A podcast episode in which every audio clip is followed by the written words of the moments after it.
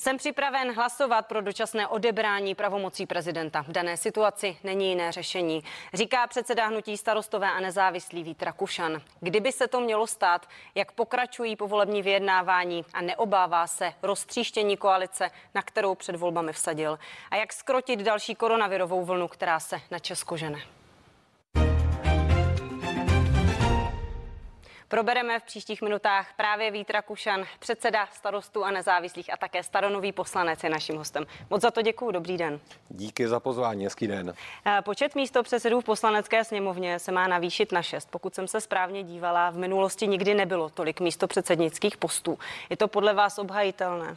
Eh, z, podle mých informací tedy naopak bylo, ale teď se nebudu hádat. Já nejsem... Za doby samostatné České republiky bych řekla, že nebylo. Ne, ne, nejsem sněmovním veteránem a sněmovní veteráni říkali, že to vlastně dříve bylo. My jsme se snažili o to poměrné zastoupení a pokud jsme chtěli a rozpočítávali jsme to na ty jednotlivé koalice jako takové, to znamená koalice spolu, koalice Piráti, starostové a hnutí ANO, které je také významným klubem a pokud jsme chtěli, aby hnutí ANO, což mu vlastně přináleží v téhle chvíli, mělo ty dvě místo předsednické pozice, eh, tak se navýšil ten počet, počet na šest. Je to nějaké poměrné zastoupení, které eh, odráží výsledky voleb. Mají mít Piráti právo na to mít vlastního místo předsedu v situaci, kdy mají čtyři poslance. Já to říkám i s ohledem na to, kolik jste měli v tom minulém volební období jako starostové poslanců vy, kolik měli starostů lidovci, kolik měli starost, kolik měli, omlouvám se, poslanců vy, eh, lidovci a TOP 09 a ani jeden z vás nebyl zastoupený právě ve vedení dolní parlamentní komory. Ale my to vyjednávání vedeme trochu jinak a to od začátku jsme si řekli princip, když vyjednáváme s koalicí spolu, že to dělíme opravdu na ty dvě koalice. Pokud je nějaká nabídka ministerských postů, je to pro ty dvě koalice. Pokud je nabídka místo předsedů sněmovny, je to pro tu koalici jako takovou. A jestli my uvnitř té koalice se dohodneme, že dva místo předsedové budou od starostů, jeden od starostů, jeden od pirátů, to už je vnitřní záležitostí té koalice. Ale berte to tak, že to jsou dva místo předsedové pro koalici Piráti a starostové. Ten, kdo naopak nemá místo ve vedení sněmovny, je SPD. Vy jste říkali, že tam nechcete zástupce extremistických stran. Nicméně samozřejmě ta voličská podpora pro hnutí SPD byla téměř desetiprocentní. Tomio Okamura o tom mluvil, že postupujete nedemokraticky. Co na to říkáte? Pokud se díváme na to, že ano, jako nejsilnější frakce, potom následuje spolu, potom jsme my, tedy ty tři nejsilnější frakce místo předsednické posty mají. Pokud jsme se rozhodli zůstat u toho počtu šest, protože více už by to bylo eh, skutečně asi neakceptovatelné pro kohokoliv, tak ono to odpovídá nějakému poměrnému rozložení. Ale já se zcela upřímně přiznám. Já jsem před čtyřmi lety nehlasoval jako poslanec o své svobodné vůli pro zástupce KSČM a zástupce SPD. Ona to není totiž nějaká jednoduchá role. Ona je to reprezentace České republiky. Místo předseda sněmovny často vede i zahraniční delegaci hmm. a má reprezentovat i nějaký oficiální pohled na tu zahraničně politickou orientaci České republiky. Já se omlouvám, to ale to samozřejmě nedělá. může i z pozice předsedy výboru a SPD bude mít samozřejmě funkci předsedy výboru, tu jim nabídnete, také bude reprezentovat Českou republiku na venek, bude šefovat a povede různé delegace zahraniční. Tam ten problém tady nevidíte. Je to trochu jiná úroveň. Ta nejvyšší parlamentní diplomacie, kdo opravdu vede tu delegaci cesty. Já jsem se účastnil jenom jedné takové velké zahraniční cesty a byl to buď předseda nebo místo předseda sněmovny. Reprezentuje tu zemi a samozřejmě on je dotazován i na zahraničně politické směřování. On je dotazován na naše členství v NATO, v Evropské unii a má hájit ten postoj, který je oficiální v rámci České republiky. Já si troufám říci s veškerými výhradami vůči hnutí ANO, tak eh, základní orientaci, to, že jsme členy Evropské unie a Severoatlantické aliance, nikdo z hnutí ANO nespochybňuje. Tak v případě třeba minulé vlády tam byl i zástupce komunistů, byli tam také zástupce SPD. Tam jste naráželi na tento problém? Z mého pohledu to problematické bylo. Já jsem nikdy nechtěl být součástí takové delegace, kterou by vedl někdo z těchto zástupců, protože bych se prostě za jeho názory, které on prezentuje, podle mě jako své nebo jako názory České republiky, Českého parlamentu, úplně neuměl postavit. Eh, pokud se podíváme na německý Bundestag, alternativa pro Německo, která je brána ostatními jako extremistická strana, má nějakých 10-11 13% voličské přízně, nemá zastoupení ve vedení Bundestagu. Eh, každopádně Tomio Okamura samozřejmě toto velmi umně využil a mluví o tom teď poměrně často. Říká, že jste postupovali nedemokraticky.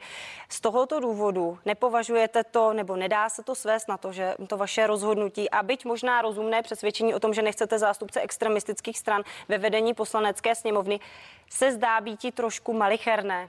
Není to něco, co otevřelo vlastně dveře Tomiu Okamorovi, aby hned mohl na začátku začít kritizovat a říkat, spochybňovat vlastně demokratičnost vašich postupů? Tak já jsem připraven na to, že Tomio Okamura vlastně bude kritizovat všechno a nevím, jestli by pomohlo nebo nepomohlo, kdyby měl funkci místo předsedy sněmovny. Ale ještě jeden pohled. Pokud se podíváme na 90. léta, ještě na tu havlovskou tradici tady, tak v té době zástupci komunistické strany prostě ve vedení poslanecké sněmovny například nebyli. Ano, pak se to od určité doby prolomilo jak já říkám, pokud budu skládat slib poslance a tam je to opravdu o tom svědomí a vědomí, tak já jsem ani před čtyřmi lety zástupce KSČM a SPD do vedení poslanecké sněmovny prostě nevolil, hmm. protože nereprezentují to směřování České republiky, které já si představuji. Když mluvíte o tom, že budete skládat slib, že budete hlasovat podle svého nejlepšího vědomí a svědomí, budete muset hlasovat i o ministerských eh, místopředsednických postech pro třeba nominanty hnutí ano. A tam dost možná bude taky určitý problém, protože už jsem zaznamenala, že pokud by to byl Radek Vondráček, že byste s tím nebyl komfortní, pokud by to byla například Jaroslava Jermanová, že byste s tím také nebyl eh, komfortní.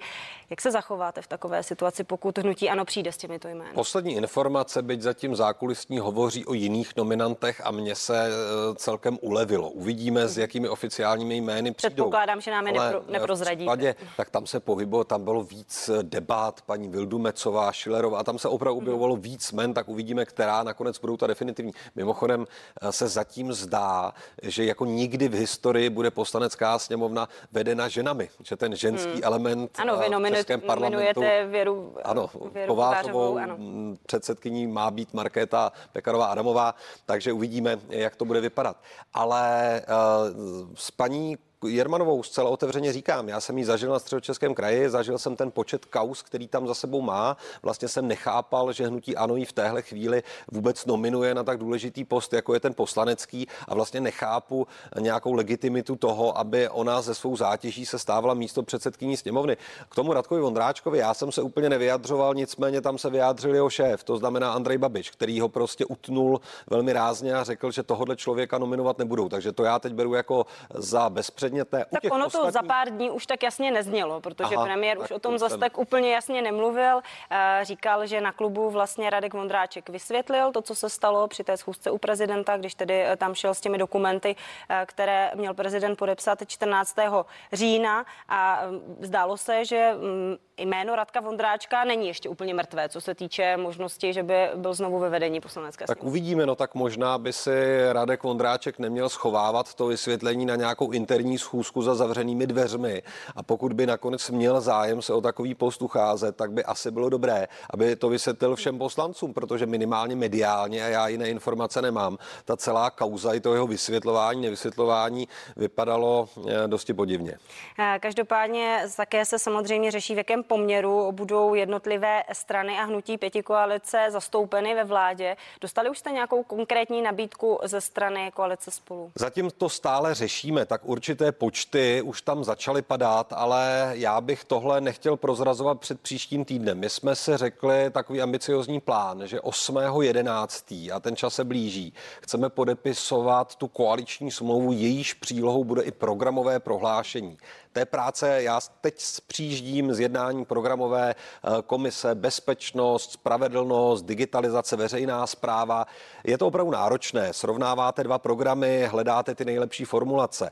Snad to stihneme a pokud to máme stihnout, tak ten příští týden ty počty, na které se ptáte, ta základní struktura vlády, vybrá, vybrání konkrétních hmm postav nominantů uh, už musí začít být jasné. Takže já moc doufám, že ten příští týden už vám novinářům nebudeme dávat tyto obecné informace. Na druhou stranu zase se musí pochopit, že kdyby se teď vypustila nějaká informace, která by příští týden neseděla, tak za prvé mateme veřejnost, za druhé něco vzkazujeme přes média našim partnerům a konec konců koalice spolu vyhrála volby, já to plně respektuju a oni dávají potom nějaký směr tomu definitivnímu vyjednávání. Ona některá ta jména pro prosakují samozřejmě na veřejnost. Předseda ODS Petr Fiala mluvil o tom, že některá ta jména ho pobavila, že některá vás nenapadla a vůbec se o nich celou dobu nemluvilo.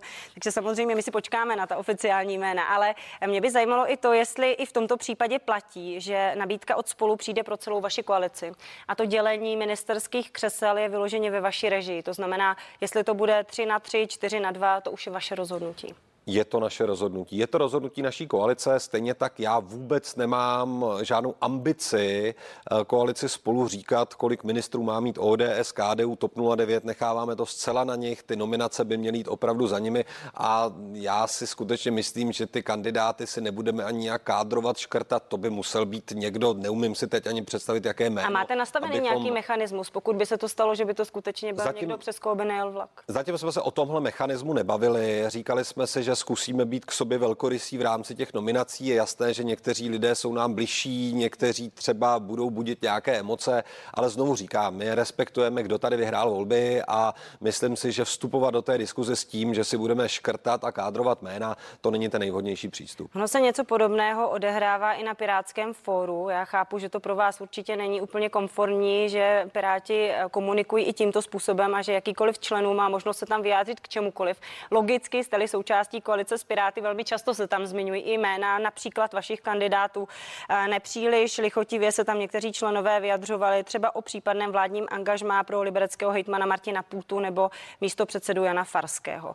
Nevnímáte to právě jako kádrování vašich, hm, řekněme, kandidátů, nominantů? Já jsem si zvykl za tu dobu koalice na ten život s Pirátským forem. Já hm, přiznávám, že my fungujeme jinak, máme jinou vnitřní kulturu, máme diskuzní fórum vlastní, taky velmi demokratické, nicméně uzavřené, kde prostě řešíme ty naše interní věci a potom máme nějaký oficiální výstup. U Pirátského fora je to veřejné, ale nakonec vždycky to vedení po procesech u nich rozhodne a přijde eh, s nějakým výsledkem. Víte, u Martina Půty chápu nějakou výhradu v rámci té jeho zátěže. On už byl jednou prav, osvobozen, bohužel ten rozsudek nebyl pravomocný, eh, vrátil to ten soud vyšší instance k dalšímu projednání. Dobrá, tak tady možná nějaká námitka, že by se téhle zátěže nejdřív měl zbavit a já doufám, že to bude co nejdříve a potom by to byl skvělý nominant, ať už na dopravu, na místní rozvoj. Martin Puta je jeden z našich nejzkušenějších politiků vůbec. Ale u Jana Farského eh, tomu osobně nerozumím vůbec. Jan Farský byl nositelem transparentní politiky ještě předtím, než Piráti přišli do poslanecké sněmovny. On byl autorem zákona o registru smluv a podobných věcí.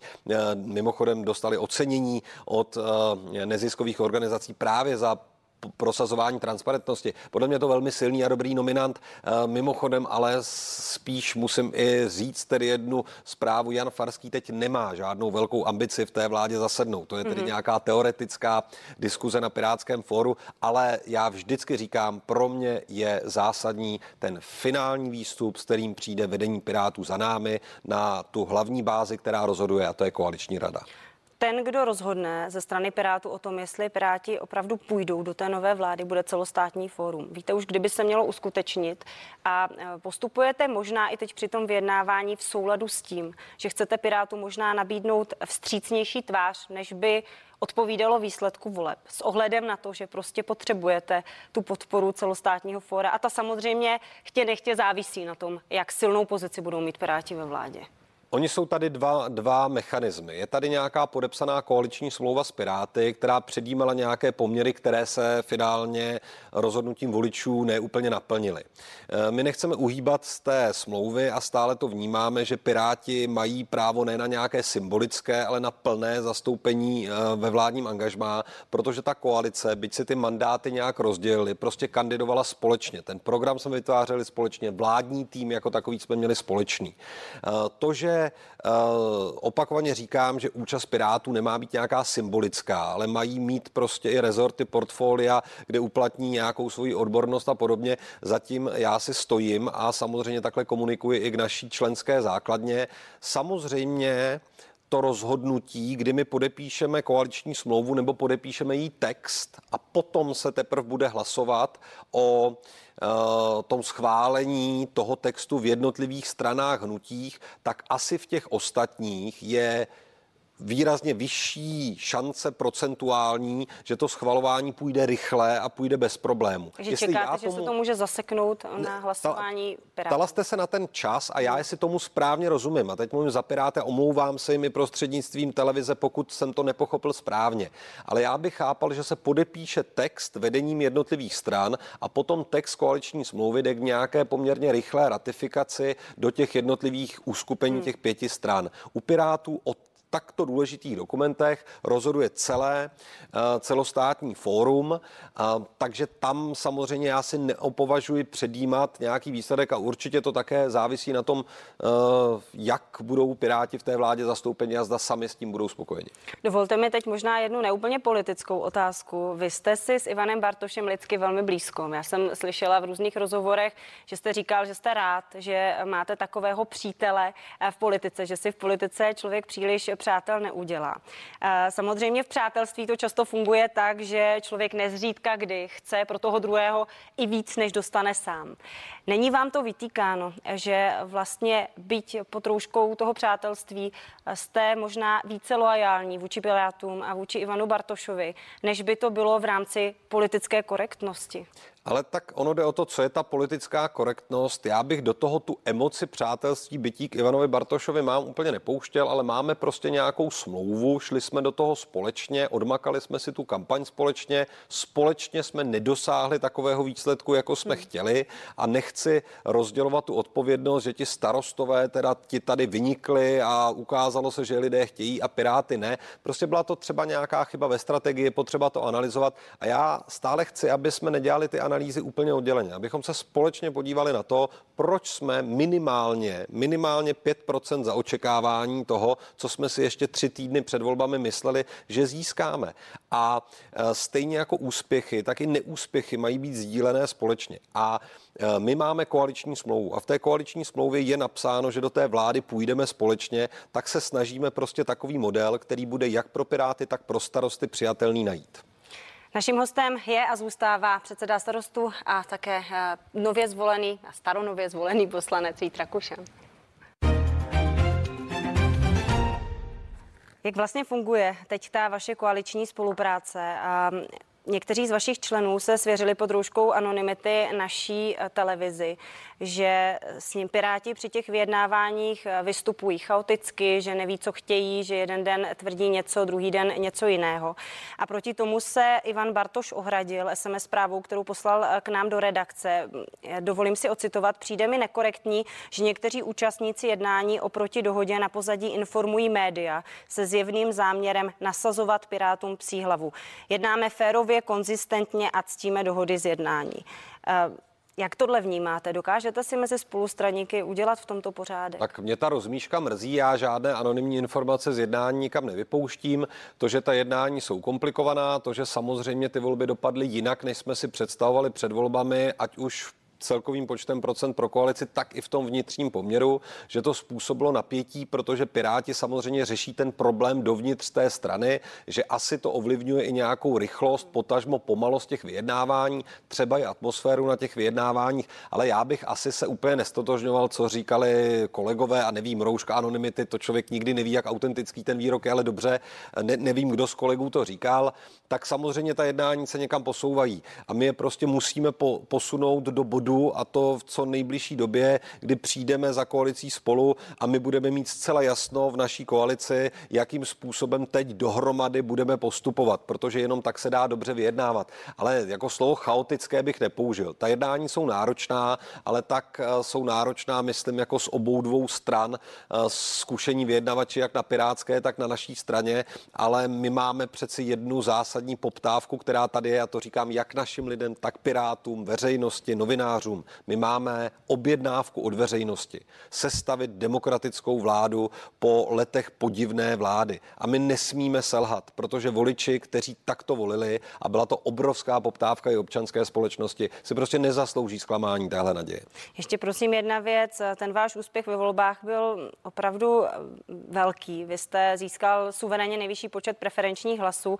V co to hodláte přetavit? Protože třeba pod vašimi komentáři na Twitteru se objevují návrhy na že byste se měl postavit Andreji Babišovi v prezidentské volbě, tak já samozřejmě nepředpokládám, že mi teď řeknete, že půjdete do příští prezidentské volby, ale co to ve vás způsobuje? Máte pocit, že byste o něco takového stál, že byste o tom začal uvažovat, kdybyste tu podporu cítil třeba v některých budoucích prezidentských volbách? Ale mě diskuze s Andrejem Babišem baví, já ho totiž dokážu záhadným způsobem rozčílit a to mě docela baví, protože se to málo komu vede, takže pokud je tohle ta přidaná hodnota, lidé si to všimli, tak jsem rád, že to oceňují. Na druhou stranu, víte, mě teďka s podobnými myšlenkami oslovuje hrozně lidí a já jim odpovídám jednou jednoduchou věcí. Já jsem tři, pardon, už čtyři roky poslancem, eh, teď nově zvoleným poslancem, čeká mě vládní angažmá, nikdy jsem ve vládě nebyl, před čtyřmi hmm. lety jsem byl lokálním politikem a já opravdu teďka chci obstát na tom ministerském postu. Já chci dokázat, že jsem relativně slušný manažer, že nějaké návyky, zkušenosti mám a že mám nějaký cíl, který bude měřitelný, prokazatelný. Mimochodem, já teďka dva roky jsem byl jenom poslancem, už ne starostou, toho jsem se vzdal dobrovolně. Já už se hrozně těším na exekutivní roli. To znamená hmm. plnění úkolů, které si budou čkrtávat, zadávat, plánovat. Mě tohle prostě baví. A nějaká úvaha hodně do budoucnosti, tak kdyby člověk cítil podporu veřejnosti, tak toho může na nejrůznějších pozicích v té, eh, v té politické dráze využít, hmm. ale já jsem mé ženě slíbil, že v politice nebudu do konce života a že třeba tak za deset let by mě moc bavila nějaká diplomatická dráha, tak to by určitě... To by se tam ještě dalo stihnout. Po vládním no, angažmá pak pět let na, na hradě, tak to by do těch deseti let vešlo. Já bych nepředbíhala, víte, já mám k tomu hradu ne ani k tomu současnému, ani úplně ne k tomu minulému panu prezidentovi, ale k tomu předminulému eh, obrovitánskou úctu. Pro mě byl prezidentem Václav Havel z jeho životní zkušeností příběhem, nějakou moudrostí a já jsem taková ta střední generace, mladý už si nepřipadám, ale moudrý a starý ještě taky ne. Eh, pojďme k té současné situaci na Pražském hradě jen velmi stručně na závěr. Včera jsme viděli na videu prezidenta Miloše Zemana. Podle předsedy hnutí SPD to ukazuje, že není v tak vážném stavu, že je schopný, schopný vykonávat své pravomoci. Co jste na tom eh, krátkém videu viděl vy? Já jsem to někde komentoval, já jsem viděl nemocného muže, kterému přeji brzké uzdravení, pana prezidenta. Viděl jsem tam porušení všech předpisů, které nutíme lidi respektovat a na jednotku intenzivní péče v takovém počtu k vážně nemocnému pacientovi bez jakýchkoliv ochranných pomůcek. A potom jsem tam viděl podpis listiny, který trval půl minuty, nevím, jak dlouhé bylo to video, a já prostě nevím, jestli tohle je důkaz toho, že prezident, který v leže podepíše nějakou listinu, je skutečně schopen pojmout celou tu plejádu svých povinností, které má. Podle mě to spíš byl obrovský alibismus pana kancléře eh, Mináře. A já jsem četl stanovisko ústřední vojenské nemocnice. Než by kdokoliv v téhle zemi měl ambici zbavit ne funkce, ale pravomocí pana prezidenta, tak budeme vyžadovat aktualizovaný lékařský posudek. Pokud tam bude, že pan prezident je schopen vykonávat své pravomoce, nech nechtě vykonává. Já vám děkuji, že jste byl hostem dnešního pořadu k věci, že jste odpovídal na dotazy, že jste si udělal čas. Přeju vám hezký zbytek pátku, hezký víkend. Děkuji za pozvání i vám a divákům. Vít Rakušan, předseda starostu a nezávislých, byl naším hostem. Díky, že jste se dívali. Přeju vám také krásný zbytek dne a pěkný víkend.